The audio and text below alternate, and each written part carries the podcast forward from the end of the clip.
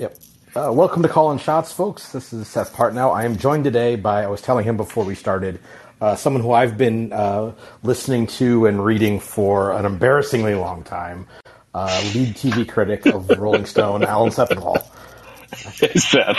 It's good to be here. Uh, th- thank you for joining me. Um, there's a number of reasons I wanted to talk to you. One, you're you're a prominent Knicks fan on uh, on on Twitter, and and that's a that's that, that's reason enough to talk to someone right now. But uh, but also um, uh, just because the, the the aforementioned fanboying, I have I have questions about about TV and where we are now because uh, as someone who has lost touch with uh, with the zeitgeist, I feel like on TV Yeah. that uh, wanted to to figure out if it's me or if it's there's just too much of it. But There's a lot of it. That's- Yeah. We'll talk more in a bit, but there's definitely a lot of TV. Yeah. So let's start. Let's start with your beloved New York Knicks. Uh, uh, uh, you're a lifelong Knicks fan, correct? Uh, going back a very long time, yes. So I, I imagine uh, Chris Herring's book brought back some good and bad memories for you.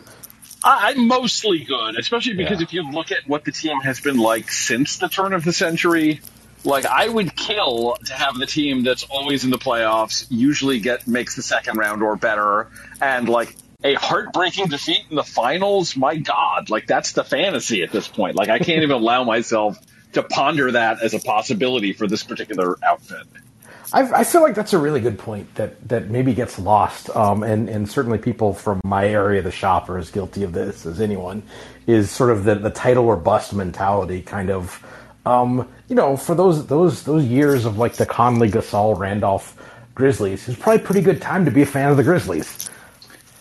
Yeah, no, I agree. And like, you know, the, so the Jazz that just got blown up did not live up to expectations, but like that was a fun team. The Trailblazers that just got blown up, that was a like I would just really like to enjoy watching my team over a prolonged period of time because like they basically had two good seasons in the last decade or so, both of which turned out to be fairly fluky. Um, so e- even as you're watching it, it feels like fool's gold and you can't fully embrace it.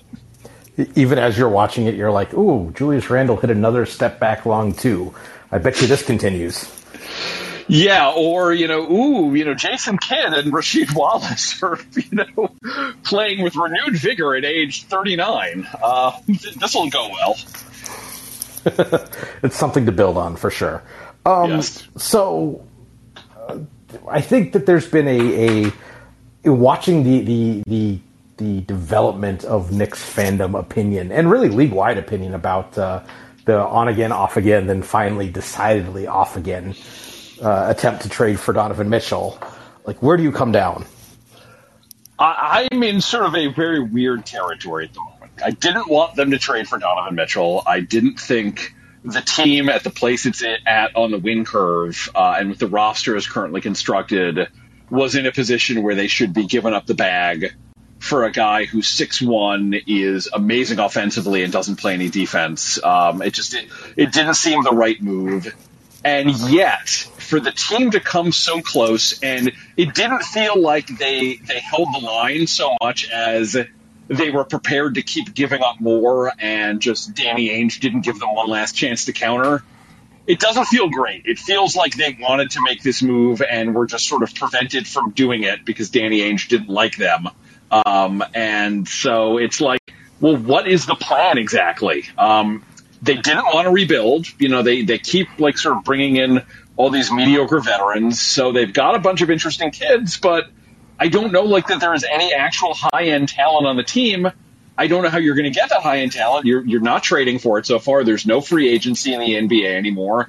And because Tom Thibodeau's the coach, they refuse to like bottom out and try to actually get guys high in the lottery. So where's it coming from? They got a roster full of pretty good players, but what does that do for you in the NBA? So while I think a Mitchell trade would have, for the most part, been a mistake, it at least would have gotten you somebody who is like a top 20 player in the NBA. And, you know, I don't know that we have anybody who's even close to that right now. I mean, this is this is Quentin Grimes' erasure, but uh, yeah. I look, look. I would love to fantasize about the idea of Quentin Grimes like regaining all of the, the on ball skills he allegedly had in high school uh, that went away when he went to college, and sort of combining the three and D stuff that he's already very good at with like actual shot creation. Like that's one of many fantasies I've had as a Knicks fan. When when we didn't sign LeBron James, there was a part of me, and this speaks to the sickness of being a Knicks fan, that said, you know what? Good, because now we're going to trade for Anthony Randolph, and Anthony Randolph is going to like destroy the NBA, and we all remember how that worked out. Oh, the, the, the summer of Anthony Randolph. I was at that summer league when he when he when he had like back to back thirty seven point games, and oh, and God. there was there, and there was another guy on the on those summer league teams named Steph Curry who who didn't actually make that many shots, but was like, it's like no, I think this guy's going to be okay, uh, and it turned out that way. Um, would it make you feel any better? Just you know, it's nothing I can. You know, I'm not. I'm not in like the news breaking or reporting business. But yes. From from the things that I've heard, it, it does actually seem a lot more like the Knicks kind of held the line, and and then the, the, the Jazz finally just like, all right, let's just get it done with Cleveland then. I mean, it does a little bit. I mean, even even the you know quote unquote held the line offers were pretty darn high. Um, I, I don't know. It's I guess I feel okay. The problem is you look at the team right now, and I like a number of things they did in this offseason. Jalen Brunson will be the best Knick point guard since at least Stephon Marbury, and you know perhaps going all the way back to like Mark Jackson and Rod Strickland. It's just been such a dire position for the team for almost my entire life rooting for them. So that's good. I like Hartenstein. Um, you know, I like having sort of a healthy backup center. Um, and they got rid of a bunch of the veterans who shouldn't have been on the team anymore. But we still have Julius Randle, who I just never want to see play in a game of uh, basketball again, blocking Obi Toppin's path to minutes. We still have Evan Fournier, who has his uses, but like I would really rather not see him play either. And we still have Derrick Rose, who you know a couple of years ago had a great season for us, but is going to block Immanuel Quickley from playing point guard. And we have Cam Reddish, who I still have no idea why we traded here in the first place. Um, and so, yeah, I would feel good if it, the team was just like Jalen Brunson and all these other guys who are 26 and under, and that's all who played. But I, like, you basically have to Tibbs proof the roster and get rid of every single one of the veterans in order for that to happen. And that does not necessarily speak well of your coach if you have to like prevent him from playing the bad players. no, I, that I was going to be as like just wondering from your standpoint, like how much of this is like an overarching, or how many of these are sort of symptoms of the fact that for it's uh, it's almost excuse me, Tibbs is almost uh, he almost made himself obsolete too fast, and, and, that they got what they, they could out of him in, in really the first year, and it's probably uh, maybe been time to move on. But all these other problems are sort of they're problems because it's still Tibbs there. I, I, think that's part of it. I think a part of it is just like I'm not sure why they hired Tibbs in the first place. I think the idea, the philosophy was we've been a laughing stock for a long time, so we've got the team's got to start playing better. Um, and so we're going to bring in a guy who can get blood from a stone, and he will, you know, maximize our number of wins. But uh, as a result of doing that, we wound up re-signing all of these mediocre free agents who we then had to like spend draft equity to get rid of we signed Julius Randle to a contract that seemed like a bargain at the time and now is a millstone around the team. Uh, we wound up with a much lower draft pick in what turned out to be a really loaded draft. So it was sort of, whereas if you look at like the Cleveland Cavaliers, they, they were basically on the same timeline as the Knicks. They picked Garland a pick or two after we took RJ, and it, for the moment that looks like the better pick.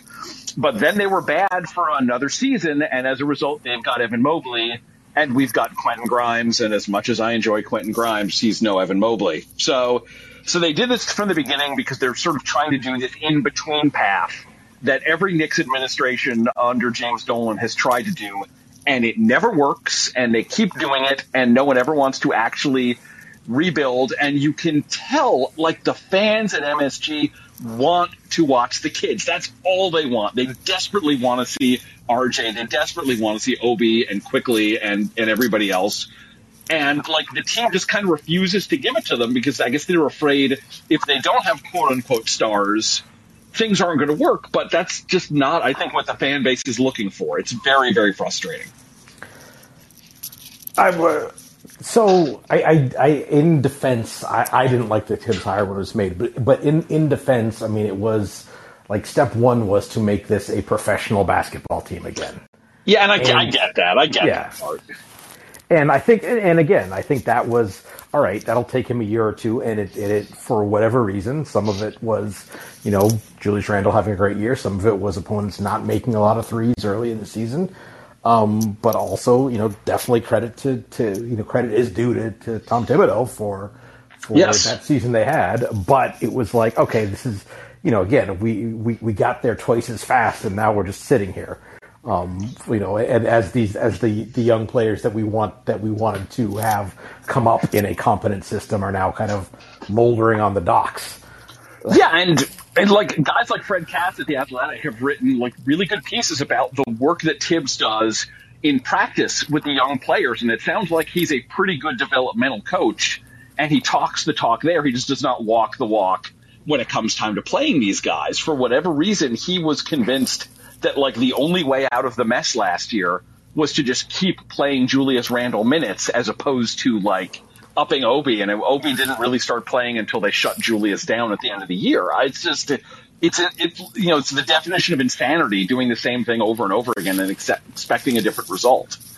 So I'm going to ask a, I'm to ask a question that, that I'm going to duck after I ask it, but is, uh, it, is there anything that could happen this year to kind of bring you, you as the avatar of all Knicks fans at the moment, back around on Julius Randle? Because I mean, I, I certainly, I, I remember like the uh, approbation I got uh, last offseason off being a little skeptical of whether yeah. he'd continue, and now it does, it does feel like it's maybe swung a little too far. He didn't become an awful player overnight. He had a bad season in a in a in, a, in an environment that did not help him get better shots. Yeah.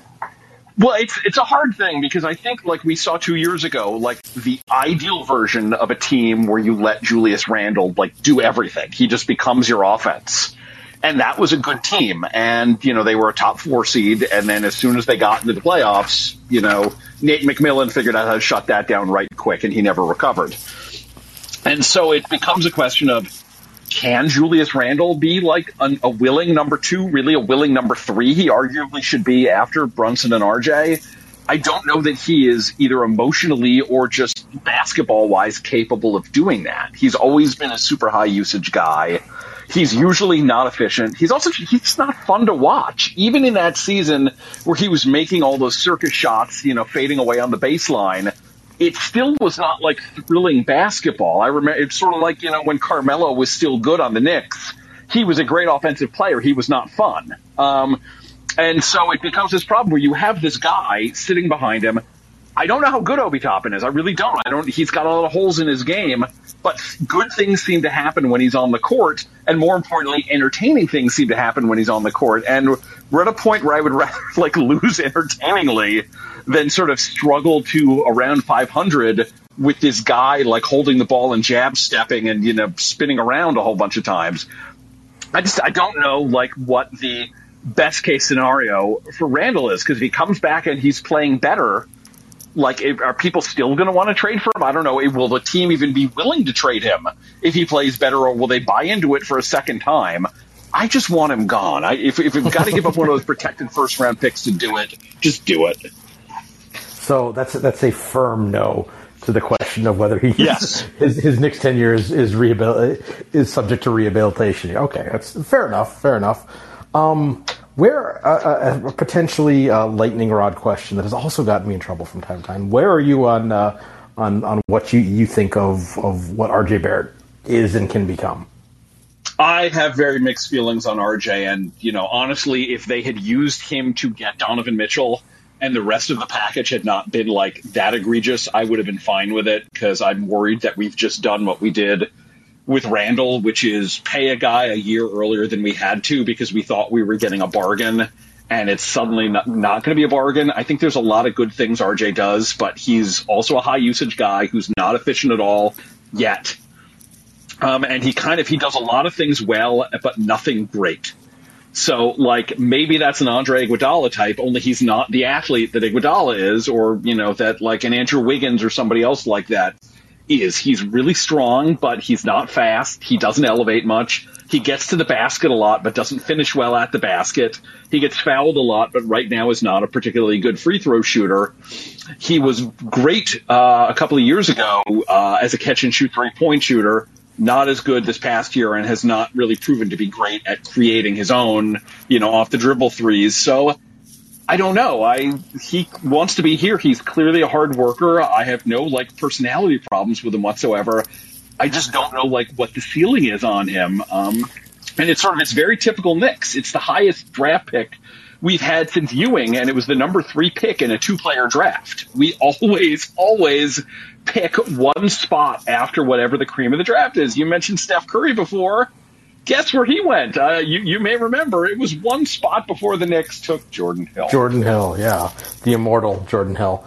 Um, yeah, no, I, I, I will say, and I, I think that the the the the, the RJ extension was very was perfectly sensible. Like this, like the sticker shock of the amount is I it is hard to get past. Like you know, I my running gag is that's a whole lot of player X, and it is, but at the same time, like 26 million is kind of what a starting like a, a, a an, an average or slightly above starting wing gets in yeah. today's environment and like is I, I don't feel terrible about about saying that RJ is going to be that for the next the, the next four years and and it's certainly you know it was sensible in that a lot of times when um, you know contra sort of the the Randle situation um, the, the, the risks were sort of a little bit balanced between player and team. Whereas a lot of times you see the early extension, it's like the team, you know, the Michael Porter Jr. situation is of course the the the almost the, the the the peak of that is like, well, we could wait till he's in restricted free agency, or we can pay him now. Oh, he's hurt. Oh, he might never be the same.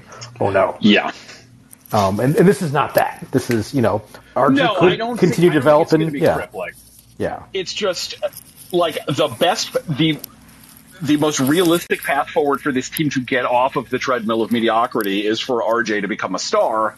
I would love to see that. It's just it's a very sort of narrow, narrow path for a guy with his skill set to do that. Hmm.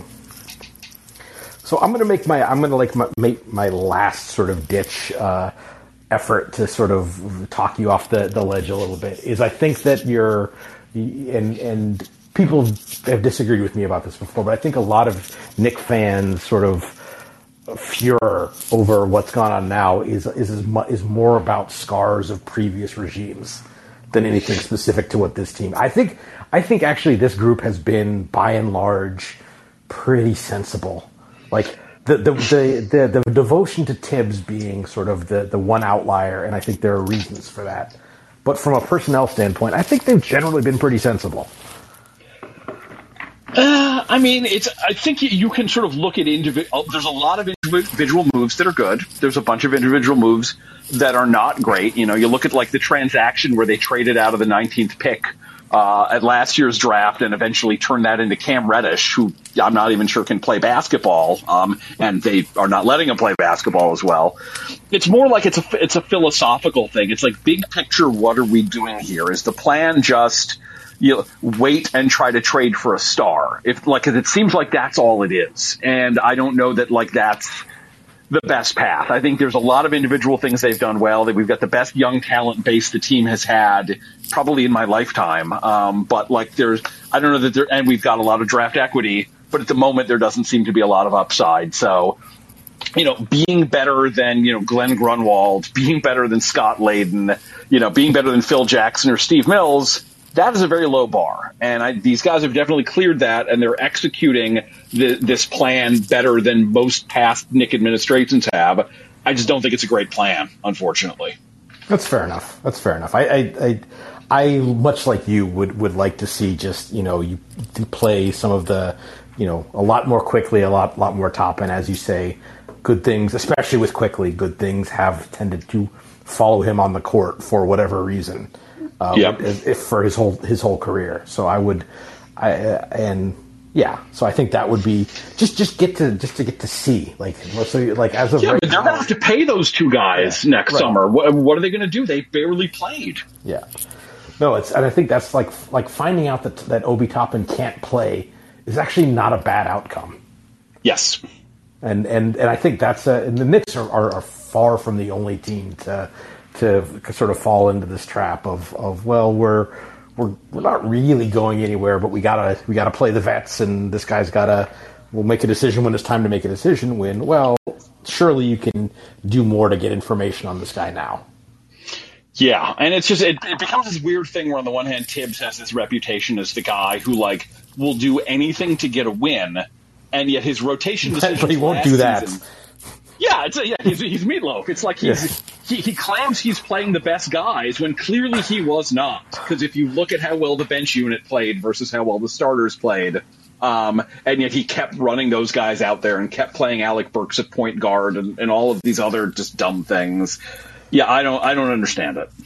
I think we've just I think we've just successfully pitched a clutch points graphic. By the way, is kid Tibbs would do anything for a win, and then a picture of of Immanuel Quickley and Obi Toppin, but he like sitting like. oh boy, oh boy! I was literally discussing that song with one of my kids yesterday because I'm like, I've heard this a million times, and I still don't know what that is that he won't do. But with Tibbs, it's very clear. It's I won't play Immanuel Quickley at point guard, and I won't play Obi Toppin more than ten minutes if I have any other choice. So to, to, to, to, put a to put a bow on the Knicks, uh, yes. or, or, or, lipstick on a pig, or what have you. Um, like, what are you what are you looking? At, are, are, do you have any expectations coming into this season, or are you just like resigning yourself to a slog? I mean, it depends. There, we, we've still got a few weeks till training camp, and now that the Mitchell thing has has blown up on them, Maybe they'll make some other moves. Maybe they will unload Fournier. Maybe they will attach a protected pick to get rid of Randle. I don't know. Um, the team as the roster as it's constructed right now doesn't really make a lot of sense and feels like they are going once again going pell mell towards making the play-in game and either they're going to make it and get knocked out or they're going to finish late in the lottery again like they just did this past season. Um, my hope is that we just wind up playing the younger players and either the team succeeds because of them and that's great because it means that we've got a bunch of good young players or the team does not play well, and thus we get a high pick in what seems to be a, another loaded draft. Those are the two things I'm rooting for. I don't know how realistic it is as long as sort of uh, the guy on the bench is the guy on the bench, and the front office is either unwilling or unable to tell him to do anything else. And if ever there was a year to tank, um, I yep. don't know how much I don't know how much you you know about Victor Wembanyama, but I've I've seen the highlights. I'm yeah. I'm on social media. Yep, it's, I want him it, to, and the fact that the team is not doing everything it can to get him. I mean, I know that the lottery odds are flattened and whatever, but the the thing is, like, even if you don't get the first pick, maybe you'll get the third pick, the fourth pick, the fifth pick. Whatever pick you get is going to be so much better than picking eighth, ninth, tenth, eleventh, like the Knicks always do. Uh, and there's one year in this century where they actively tried to get a high draft pick. And they got RJ Barrett, and unfortunately that was one pick too late. But even so, he's still one of their better players. You would think they would have learned a lesson from that, and yet no. But who, you know, the guy? But who wants the guy whose whose tape looks like Power Memorial Lou Alcindor? Sorry, that, that, that, that's cruel. That's cruel. Seth, that's really that's mean. I got to go sit in a corner now and cry. I will. Speaking of mean, this is a terrible segue, but I'm going there. Um, Do it. I've been in. So I've I've uh, the group text I'm in with uh, with some folks I used to work with who were in the video room with the with the Bucks when when I was there. Uh, they're big Game of Thrones fans, and they were asking how people have have thought of House of Dragons. And like Seth, what do you think? It's like I actually haven't watched it yet. Um, yes. And this gets to this gets to sort of my now. Some of that is is specific to the show of like not being very much happy with how the original series ended. But it's also yeah. like I feel like I just don't have like I am I am just now like I'm on season two of The Americans. That's how far behind I am. Oh, that's a great show. You're in, you're in for some really good stuff coming up. Yeah, like this the, the stuff I've caught up on this summer is like I watched like the first couple seasons of Ozark and I kind of liked it, but I was actually feeling like I found myself feeling very anxious at all times. Walk, I think the show had a lot to do with no, it. No good. No good is going to come okay. with you sticking with Ozark. Zach. Okay, trust me. Good, good, good, good to know. Okay. Um, it's uh, like I, I, I, kind of got what I needed from from Jason Bateman and Laura Linney being devious, I guess. Yeah, yeah. So, but my my under is how is one defined and decide what is the good TV to watch? Since it seems like there's so much. look at this TV now. It's, I mean, that's a really big question. It's a thing I've been struggling with. I wrote, let me see if I can find it via my friend Google. Um, but I wrote something way back when I was at HitFix, so that's a, a long, long Wow. time ago. Um, It's Firewall and Iceberg days. Yes, uh, this was. I wrote something in 2013, April 11th. So this was almost 10 years ago now. I wrote a column with the headline "How much good TV is too much," and this was right around that Netflix had just started doing like original streaming series at this point. Hulu wasn't really doing it, and Amazon wasn't. There weren't like all these other outlets. And even then, it started to feel like, wait a minute, I can't really keep track of every show the way I did when I started doing this. Um, and it's only gotten vastly worse. There's um, uh, more than 500 scripted shows are going to air across broadcast, cable, and streaming over the course of this year. Even if I did nothing else, even if I didn't write anything, even if I didn't sleep, even if I didn't ever talk to my kids, if all I did was try to watch television uh, as lo- you know 24 hours a day, I couldn't get to half of that. I couldn't get to a third of that. It's too much. Um, and so what winds up happening is you're just you, you're just guessing. You're doing a lot of triage. It becomes well, who's making this show? What's the show about? Who's in this show? What platform is this show premiering on? You know, and also like, do I have episodes of it? And are, are am I getting episodes at a time where I don't have six other things I need to be watching? Uh, and you know, usually you get lucky, but I'm sure there's a lot of really great things that I'm missing, and this is my job. Um, and sometimes I wind up watching many episodes of a show I don't like at all, and I get frustrated with that. So it's it's very very challenging, and I, I just it becomes guesswork, and sometimes I guess right, and sometimes I don't. Are there shows now that you're watching kind of out of obligation? Um, I mean, House of the Dragon might be one of those. I reviewed it after watching the first six episodes. I didn't really like it much. Um, enormous hit. Um, it, it, you know, it it went up in its second week, which never happens anymore, and it's basically like hovering at the peak of Game of Thrones audience. So clearly, there's still an appetite for that. As a result, even though I didn't really care about anything by the end of the sixth episode, I'm at least going to watch the rest of the season to see if it engages me a little more because there's a degree to which you want to stay involved in the conversation. You know, I watched The Walking Dead at least two years past when I was enjoying it for similar reasons, but at some point you just kind of it becomes a life's too short situation and you just have to watch the things you like and if those aren't necessarily the things that lots of other people are watching maybe you can steer them to them maybe you're you know just shouting into the wind a story idea for you is a, is a is a guide to tapping out on a show. yes feel like for I, I I I don't know if you're like me. I'm something of a completionist. So like Yeah. even though you said nah, don't bother with Ozark, like it's gonna see like I'm gonna see continue watching on Netflix and it's gonna pick at me. But Seth, until even, even if you enjoy a couple of more seasons of it, the finale will actively anger you. You don't Okay. want to do this to yourself. so we're we're in like lost Game of Thrones territory for bad endings then. Uh, I mean, I like the Lost finale, but I, I understand why many people don't. So if, if if you get upset by endings, do not keep going. I just sort of I, I the thing that, that bugs me about like when when shows end is when you look back and it's like so what the fuck was the point of all that Yes. and that and that's and that's the part that got so why did we care about the tailies like why what was the bear like like why why did Walt matter so much like Yeah. it's you know it's it's um so you were just you were just BSing us that you had a plan the whole time is that what you're telling me is sort of yeah, the- but on the other hand, I the counter argument I would make to that is sometimes shows have a plan and the plan, you know, blows up in their face. Like I don't know, did you ever watch How I Met Your Mother? uh, I've seen episodes like on airplanes Okay, so they, the, long story short, on that show, they decided like early on in the first couple of years of it exactly how they wanted the show to end, and even filmed the ending in advance because they knew the actors playing the kids would be too old by whenever the show actually ended. And that like the series kept going, and it evolved way past whenever that ending would have made sense, and they stuck with it anyway. And it's like it was so enraging that most of the people I know who watched the show all the way to the end are like, I never want to think about how I met your mother ever again because I can't believe they still did that. Right.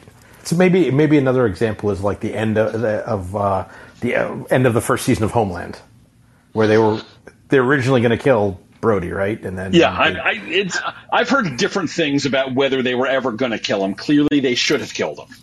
Yeah.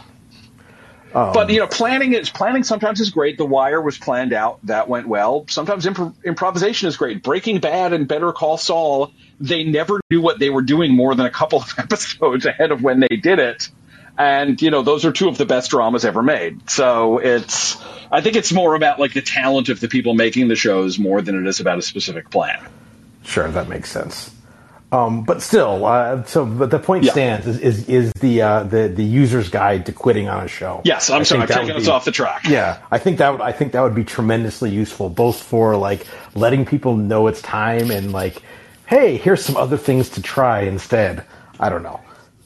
Yeah, and I've I've I've certainly thought about that, and that's I, I've written like little bits of that over the years, but doing it as one big omnibus, I think that makes a lot of sense. Back back when I had my old blog a million years ago, and Seinfeld references were not nearly as dated as they are now, I would periodically do a thing where it's like, "Well, I've just reached the that's it for me" moment of the show, like George tapping out of of a joke at the end of like one of the later episodes of that. Oh, God, too much TV, man, too much TV. Okay, so rather than complaining about this, like yes, it does seem like. Do you feel like there is more opportunity for better, interesting, different TV to get um, get some shine, or is it just is it so like oh everyone's trying to remake Lost with like La Brea or, or whatever else these things are? I, I think we're in sort of a, a, weird middle ground right now. I think there's a lot of people who are chasing like blockbuster audiences that Game of Thrones had. So you've got House of the Dragon, you've got Lord of the Rings that just debuted on Amazon that like is costing a billion dollars. You've got a lot of these big fantasy shows, a lot of these Marvel shows, most of which have been pretty good, but almost never great. Um, you know, so a lot of superhero shows, a lot of science fiction, a lot of fantasy, and all of that, and that's being chased to varying degrees of success uh, but at the same time, you also have room for really weird little things. So you've got uh, Reservation Dogs, the FX show that's on Hulu, which is maybe the best show on TV right now, and is so specific uh, about a, a, group of indigenous teenagers in rural Oklahoma, and so weird, and it feels it just doesn't feel like anything else on TV, even though there's like multiple other shows this summer involving indigenous characters. Uh, and so that's a show that couldn't have existed even a few years ago, and that's great. And right before I hopped on with you, I was watching screeners for the second season of Los Espookys on HBO, which is a show mostly in Spanish, a comedy, supernatural, very weird and silly and goofy. And again, the tone is not like anything else. Uh, with Fred Armisen and, and a bunch of other people that I really, really love, and I'm happy to have that back. You know, we've still got one more season of Atlanta to go. So there is definitely still room for stuff that's cool, for stuff that's experimental, even for stuff that's great. You know, Apple TV did, you know, they did Severance earlier this year. They did Pachinko, which I thought was fantastic. So there's still some stuff. It's just there's a lot of things out there that are either settling for just being reminding you of something else you've seen so that the algorithm can say, if you like this, you'll like that. Um, and there's a lot of stuff that just sort of settles for being like a B or B minus version of that. Um, so it's harder to find really, really great stuff, but it does still exist. What uh, what tips would you have for someone who is, is sort of uh, like at this point, my wife and I are kind of like, what's our what's our next show? We we kind of like we're working our way through Only Murders, and then we kind of need we need like something after that, and then you know, it's you mentioned Marvel shows, like it's sort of been defaulting when we want to put something mindless on. It's like, well, we can we can rewatch a, a, a season of Agents of Shield or something like that. Uh, well, I mean, the selfish answer, the self-aggrandizing right. answer is for me to yeah. say, find like a reviewer whose taste you feel relatively simpatico with, and read them or listen to their podcast or whatever else they do, and like try the stuff that they're recommending. You know, a few years ago, I, I co-wrote this book called TV the Book that where me and Matt Zoller Seitz ranked the 100 best shows of all time. And, you know, one of the things we heard for a while after that was this is great. Every time I'm sort of struggling to find a new binge, I look into this and I sample something, and it's usually something I wind up enjoying. Um, you know, but like I said, even us, we're not always necessarily finding the best things. There periodically, like I will have someone on Twitter say, "Hey, have you seen Show X?" And I will go, "I've never even heard of that." And several times I've That's been made up. yeah, many several times? times I've gone on to watch it, and it's like my new favorite thing. There's this like Australian preschool cartoon called Bluey about a family of like oh, heeler dogs. We know all about Bluey. Yeah, it's the greatest show ever made. I can't believe like I have my children are long past the age where any of us in the house should be watching Bluey, and we like watch it every night. It's the best thing. So so, so, it's definitely a thing where like I'm trying to recommend stuff from, to people, but sometimes the people have to recommend stuff to me because there's just so much of it. Is there? Do you think that there's like binge fatigue? I think there is, and I think you've definitely seen that almost everybody but Netflix is moving away from the binge release. Um, and I don't think Netflix is ever going to do it because if they were, they would have done it with this most recent season of Stranger Things. Um, but it's like I remember the, the weekend that House of Cards came out, and if you were on social media at the time, to see who could finish it first. You know, Brian Stelter was like, you know, I'm on episode nine. Uh, you know, I'm, I'm it, it became this weird like race to do it. Uh, and now it just feels like homework. And part of that is because I think most of the Netflix originals are not as good as they probably should be. Um, and are made by people who don't necessarily know how to make television. And so they just sort of get like slack and kind of tedious when you're halfway through it. But part of it is just like you want to be able to sit and wait and savor something. Um, you want to be able to talk about it for a while or think about it you know, before you get to the next episode. And if and if you're someone who prefers to binge, you can always wait until the end of that season. But I think almost everyone recognizes that binges were more of an aberration than like a new normal, and so we've started seeing everybody else move uh, away from that as much as they can. Is there a way a way to make a bingeable show versus something that's better consumed sort of episodically, uh, or is it just certain kind of subjects, certain certain certain plots lend themselves more to binging and, and others are better bite sized? Um, I mean, it's weird because I, I always, before the binge existed, I would recommend with The Wire, like, if you're going to watch The if you're going to start The Wire, set aside like three or four hours so you can watch that many episodes in a row to begin with, because otherwise you're not going to have any idea what's going on or whether you like it. Um, so that's not necessarily a show you would think of as like bingy because it's there's so, it's so dense and so much is going on but in that case, it benefits from being seen all in a row.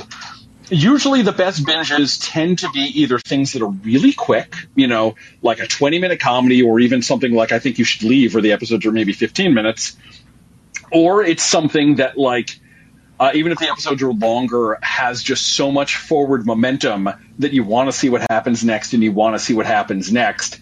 And the problem that Netflix, I think, has run into and some of the other streamers to a lesser degree is they've now, like, they're designing shows entirely around asking that question. And there's really nothing else of interest happening in those shows, uh, which has become a problem. But I definitely think, like, Breaking Bad is a really great binge that also works really well as a weekly show because they knew how to make episodes, um, which is not something you see in a lot of streaming series now. Sure, and I, and I think that's that, that that propulsiveness is, I think, you know, I, yeah. I, watched the first season of The Americans when it came on, and then for whatever reason, kind of lost it. And so I was like watching it back, and it's like, I remember so little of this, but I need to watch the next episode. And I definitely found myself staying up too late a couple nights just because I couldn't like not hit the next episode button. So I think that's a that seems to me like a show that has that propulsiveness, even though the episodes are reasonably self-contained. Yes, and I think and I think part of what also makes it work is you've got to have a show like where you care about the people on the show. And I think that's, I, am doing a lot of like grumpy old man stuff here, and I apologize for everybody listening about that. Um, but I think one of the mistakes a lot of more recent shows make is that they're focused like 80 to 90% on plot above anything else.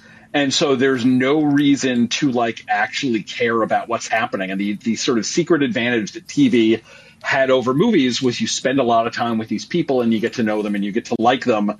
And therefore, the things that happen to them in the 11th hour, the 15th hour, the 37th hour, however long you're watching it, matter a lot more. And a lot of these current shows are not putting in the effort on the character front to do that, even if a lot of plotty things are happening. And so at a certain point, just the sheer amount of stuff is not exciting anymore because there's nothing in it that matters to you emotionally. I mean, that's. I mean, I think you you kind of described the difference between you might not have liked these people, but you certainly were invested in them in the first couple seasons of Game of Thrones versus the uh, post what George had gotten to seasons. Yeah, is that, and is that, is that fair? I, I think that's part of it. I think that there's I think the issue with those last few Game of Thrones seasons isn't so much that they went past George because I think that there were certain certain frustrating things in the first 5 years or so of the show that I think were specifically because they were stuck with things that George had done. I think it was more just at a certain point you could tell that they Benioff and Weiss were kind of burnt out and over it and yet they didn't want to like sort of give up the show. Uh, and so I think at a certain point they would have just been better off giving it to somebody else. I don't know how much of that is is the George thing versus you know the fatigue thing. And and I guess the counterpoint is two of like favorite shows recently are where the the plot is sort of tangential, is like Schitt's Creek or or Ted Lasso. Yes, I mean those are those are hangout shows, and that's obviously an easier thing to do in a comedy than it is in a drama. But I've I have definitely loved a number of like one hour or at least thirty minute, primarily dramatic hangout shows. But again, you that's a very sort of you know narrow needle to thread there. You've got to have great characters, great atmosphere, so that people want to watch even though nothing is happening. Sure. Let me. There's a, there's another genre of TV that has become a, a, a streaming certainly, but like I think it was largely pioneered by Hard Knocks, but it's been sort of the the the the character based docu series. Um, what, what what I mean, I, am thinking of, I'm thinking of that in, in I've I've liked the what I've seen so far of, of Welcome to Wrexham, um, but uh, but I mean, what what are your thoughts on that as sort of an art form, if you will, or is it? I unfortunately do just... not have a lot of. I unfortunately don't have a lot of thoughts on the the genre because one of the things that happened around probably the time I wrote that column in 2013 was. I had to start making decisions about what I was going to make time for, and one of the easiest cuts was just I'd always liked scripted TV more than, you know, documentaries or reality. And so I basically stopped watching them as a way to just sort of, you know, desperately try to keep up with the things I was most invested in. And so while I will watch live sports, and that probably eats into some of the time I, you know, professionally should be spending watching more shows, I don't really watch like the the the behind the scenes shows or the reality competition shows or, or any of that stuff. I'm sorry. Sure. No, it's it's I, as as someone who's in the uh, the drive to survive generation of F1 fandom, it's it's something that that and and who who wonders why the NBA can't do like can't figure out how to make stars of of new players better in a, in a when it's just demonstrated how how like wonderful it can be for your your fandom.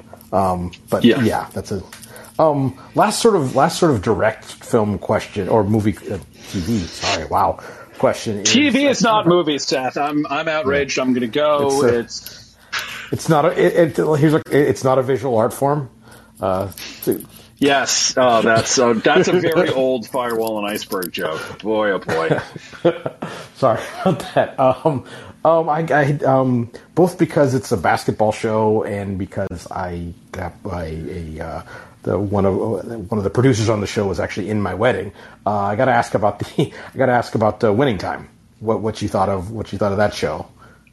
I enjoyed Winning Time while only sometimes feeling confident that it was good, if that makes sense. Like it's it's a it's a show that sort of was trying to do like a million things all at once, not just in terms of story, but in terms of like style and tone and everything else. And you know, one minute like six characters are talking to the camera and then somebody else is narrating and then the film stock is changing and all of this is happening all at once and it certainly had a lot of energy in a way that like a, a bunch of shows now just kind of don't and so for that reason as much as anything else i was i was happy to watch it and i thought some of the performances were great john c Reilly especially but like quincy isaiah as magic johnson that should be an impossible character to play and i thought he did really well with it so i definitely had fun watching it, and that's when I wound up recapping. And it's I don't recap a lot of TV these days just because there's too many things just to for me to have to watch and review. And I looked at that one. I thought, okay, this this we'll have some fun with for for eight to ten weeks, and I think people will be talking about it. And it seemed like that was the case, although a lot of the talk was from basketball writers who were offended on behalf of Jerry West. which I didn't understand because it's it it seemed like a, a pretty sympathetic and you know certainly heightened, maybe in like a pro wrestling kind of way, but not like a factual kind of you know he's someone who was very famously like miserable with doing anything but winning, and that just like sort of made him content, not happy. Like I don't know. Yes. Have, having having spent time around professional coaches, um, uh, there was there was it did not seem like a like a like a ludicrously over over the top portrayal of that mindset. I'll put it that way. Yes, uh, and you know, and then and then of course you also have this other thing which happens sometimes where um, you have got a bunch of people who have a specific area of expertise, and suddenly their area of expertise is being fictionalized. And for the first time, they're like, "Wait, no, that's not what happened. That's not accurate." And it's like, you know, my wife works in healthcare. She can't watch hospital shows because anytime something happens, she's like, "That's not what they would do there." Um, you know, the fifth season of The Wire, where they had the stuff about the newspapers. I was working at a newspaper at the time. I'm like, wait a minute, that's not right. Does that mean they've been exaggerating other things? Um, and so I think you saw a lot of that with like NBA Twitter, especially regarding winning time. Of, you know, I was there, and suddenly they're bending the truth. Therefore, this show is bad. Right. Uh, the one the, the one exception to that rule, by the way, is is the first couple seasons of Law and Order, which I, I honest to goodness, used as a study guide uh, for my criminal law class in law school. But because the, the, cases they cited were all real cases, and, and um, so I wanted to got just a couple minutes left. Just wanted to ask you about something. I, I we're we're similar in age, I think, and have kind of done careers that didn't exist when it was time for us to pick a career. So, what do you say to people when they ask you, hey, being a lead TV critic for Rolling Stone sounds fun. How does one become a, a TV critic or anything like that? Yeah. How do you how do you explain to people that it's like, well, I didn't try to do that. It just kind of a bunch of weird things happened, and here I am.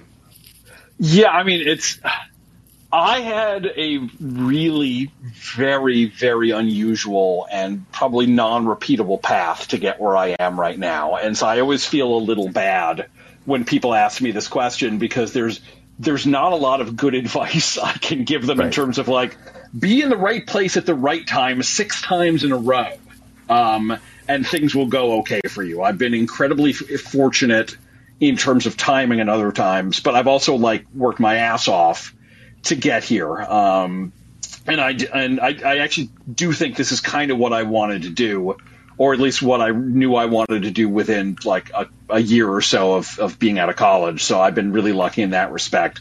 But I just I watch a ton, I write a ton, I read a ton, um, and so I mean. The, the best advice I can give is just sort of like commit to what you're doing in as much time as you can devote to doing that uh, because sort of repetition is the only way to get better. It's the same thing in sports. Like RJ Barrett's not going to learn to finish with his right hand unless he like you know does that a million times in practice over the summer. You know, I'm not going to become a better writer if I just you know sit around all day you know playing Candy Crush. You know, you've you've got to do it. Do you have any sort of the, the, the, hardest piece of advice for me to, to or to me to get across to people who are trying to do like sports analytics is sort of not having getting tell, uh, helping people to figure out how not to try to replicate things that people have done before, but to do their own thing. Do you have any? Yeah, doing of... your own. Yes, doing your own thing is important. You know, there there was a period there for a little while where I was like. Um, I found myself trying to write like Bill Simmons, but for television, and eventually I'm like, wait, no, I've just got to be myself and do my own thing. Uh, and that doesn't necessarily mean like being yourself means that you have to constantly inject yourself into your writing. I think that sometimes there's a risk of going much too first person, much too personal, uh, and suddenly you're not like writing about the thing you're writing about. You're writing about yourself. Um, and I think revealing things about yourself is not a bad idea, and done well, it can be really, really effective. But to your larger point, I think it's really important to like not just look at what somebody else is doing and say, I can do a version of that. It's more look at look at the larger subject matter and say, well, what is my specific perspective on that, and how can I convey that to other people? I think that's a that like what interests me about this and let me write about that more if I can Yeah. distill it down a little further. I think that's I mean that's that's a complete mirror to to it's like oh I, I want to send some stuff to team what should I work on it's like well what about basketball is interesting to you like do that it'll be better than if you tried to well a GM might like to see like I don't know it's it, it and it, it that that seems to be advice that no one really wants to hear oh well It's you, you've got to be yourself in, in whatever it is you do ultimately, or you're not going to feel satisfied doing it. On top of you know not being able to do it as well. Right.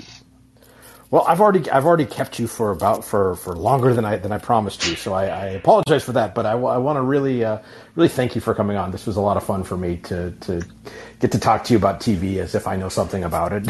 and, Look, and, uh, look, Seth. Just I, I just need you to tell me that the Knicks are going to trade Julius Randle. Can I? I don't even care if you're lying at this point. Just tell me that it's going to happen. uh, you know, there's there's he's got a lot of years left on that contract, so there's plenty of time. You can't even lie to me, Seth. No. no, I, I didn't say, no. I'm just saying you didn't say this year. You just said trade him at some at some point. They probably will trade him over the over the remaining. That's, I that's just not what you meant though at all. I, I want Yeah. him, you know, I, I want him to get the John Wall treatment. I don't care how many years the contract has left. Just send him home. That's mean. That's mean. He doesn't seem like a bad guy. Well, he seemed kind of like a bad guy this past year, not like a criminal or anything, but he seemed like a bad teammate and a guy who seemed to resent the fact that like fans w- were rooting for other players, and you know he wasn't getting back on defense. He wasn't helping guys get up when they got knocked down. It's, it's just I'm. Yeah, he was. He was It's a, going. pe- it's a petty thing for a man my age to Yeah. say, but I just don't want to see this guy again. Yeah, you know, as, with anything, doesn't it almost doesn't matter what you're getting paid if like your day to day work experience sucks. Some people handle that better than others, but no one's. But everyone's miserable when it happens. Yeah, that's this is entirely true, and we don't know what's going on in the rest of his life, so I don't want to be too harsh on him. He's Yeah. just even when he was great, he wasn't that fun to watch, and now he's I not know. good, and so it's really miserable to watch. Let's. I know. I'm that. I'm getting your way of fandom with these with these with this empathy, and that's that has no business here. So apologies. How dare you be empathetic? How dare you be objective? How dare you speak in logic or this? I don't know. It's it's a fault. Uh, but thank you so much for coming on. I really appreciate the the, the time and uh, and also It was uh, my you know, absolute pleasure, Seth. Thank you. and uh, and uh, appreciate you uh, you uh, reading the book as well. I as, uh, uh, it was one of the names I was most like pleasantly surprised to see when I saw the uh, the media wish list for the book. So uh, it was a, that was a Oh, the book is the book is terrific. If anybody's listening to this and for some reason does not own the book, what the hell are you doing? Get, go get the book. Mid Range Theory uh, paperback comes out in November. Uh, available anywhere. They're in in stores Oh. now, and and I believe copies of the Soprano sessions are still available. There you go. Um, th- thank you so much for joining. Thanks, folks, for listening. I am back tomorrow with uh, something completely different. Uh, Pro- Professor Tim Chartier of uh, Davidson uh, Davidson College, uh, who founded um, Cat Stats, which is one of the more successful sports at college sports analytics group, and he has a uh, a new book out today. Actually, that's a, what's one of the best intro to sports analytics books I think I've ever seen. So we're going to talk to him tomorrow afternoon. Thanks, folks, for listening. Thanks, Alan, for coming on, and take care, everyone.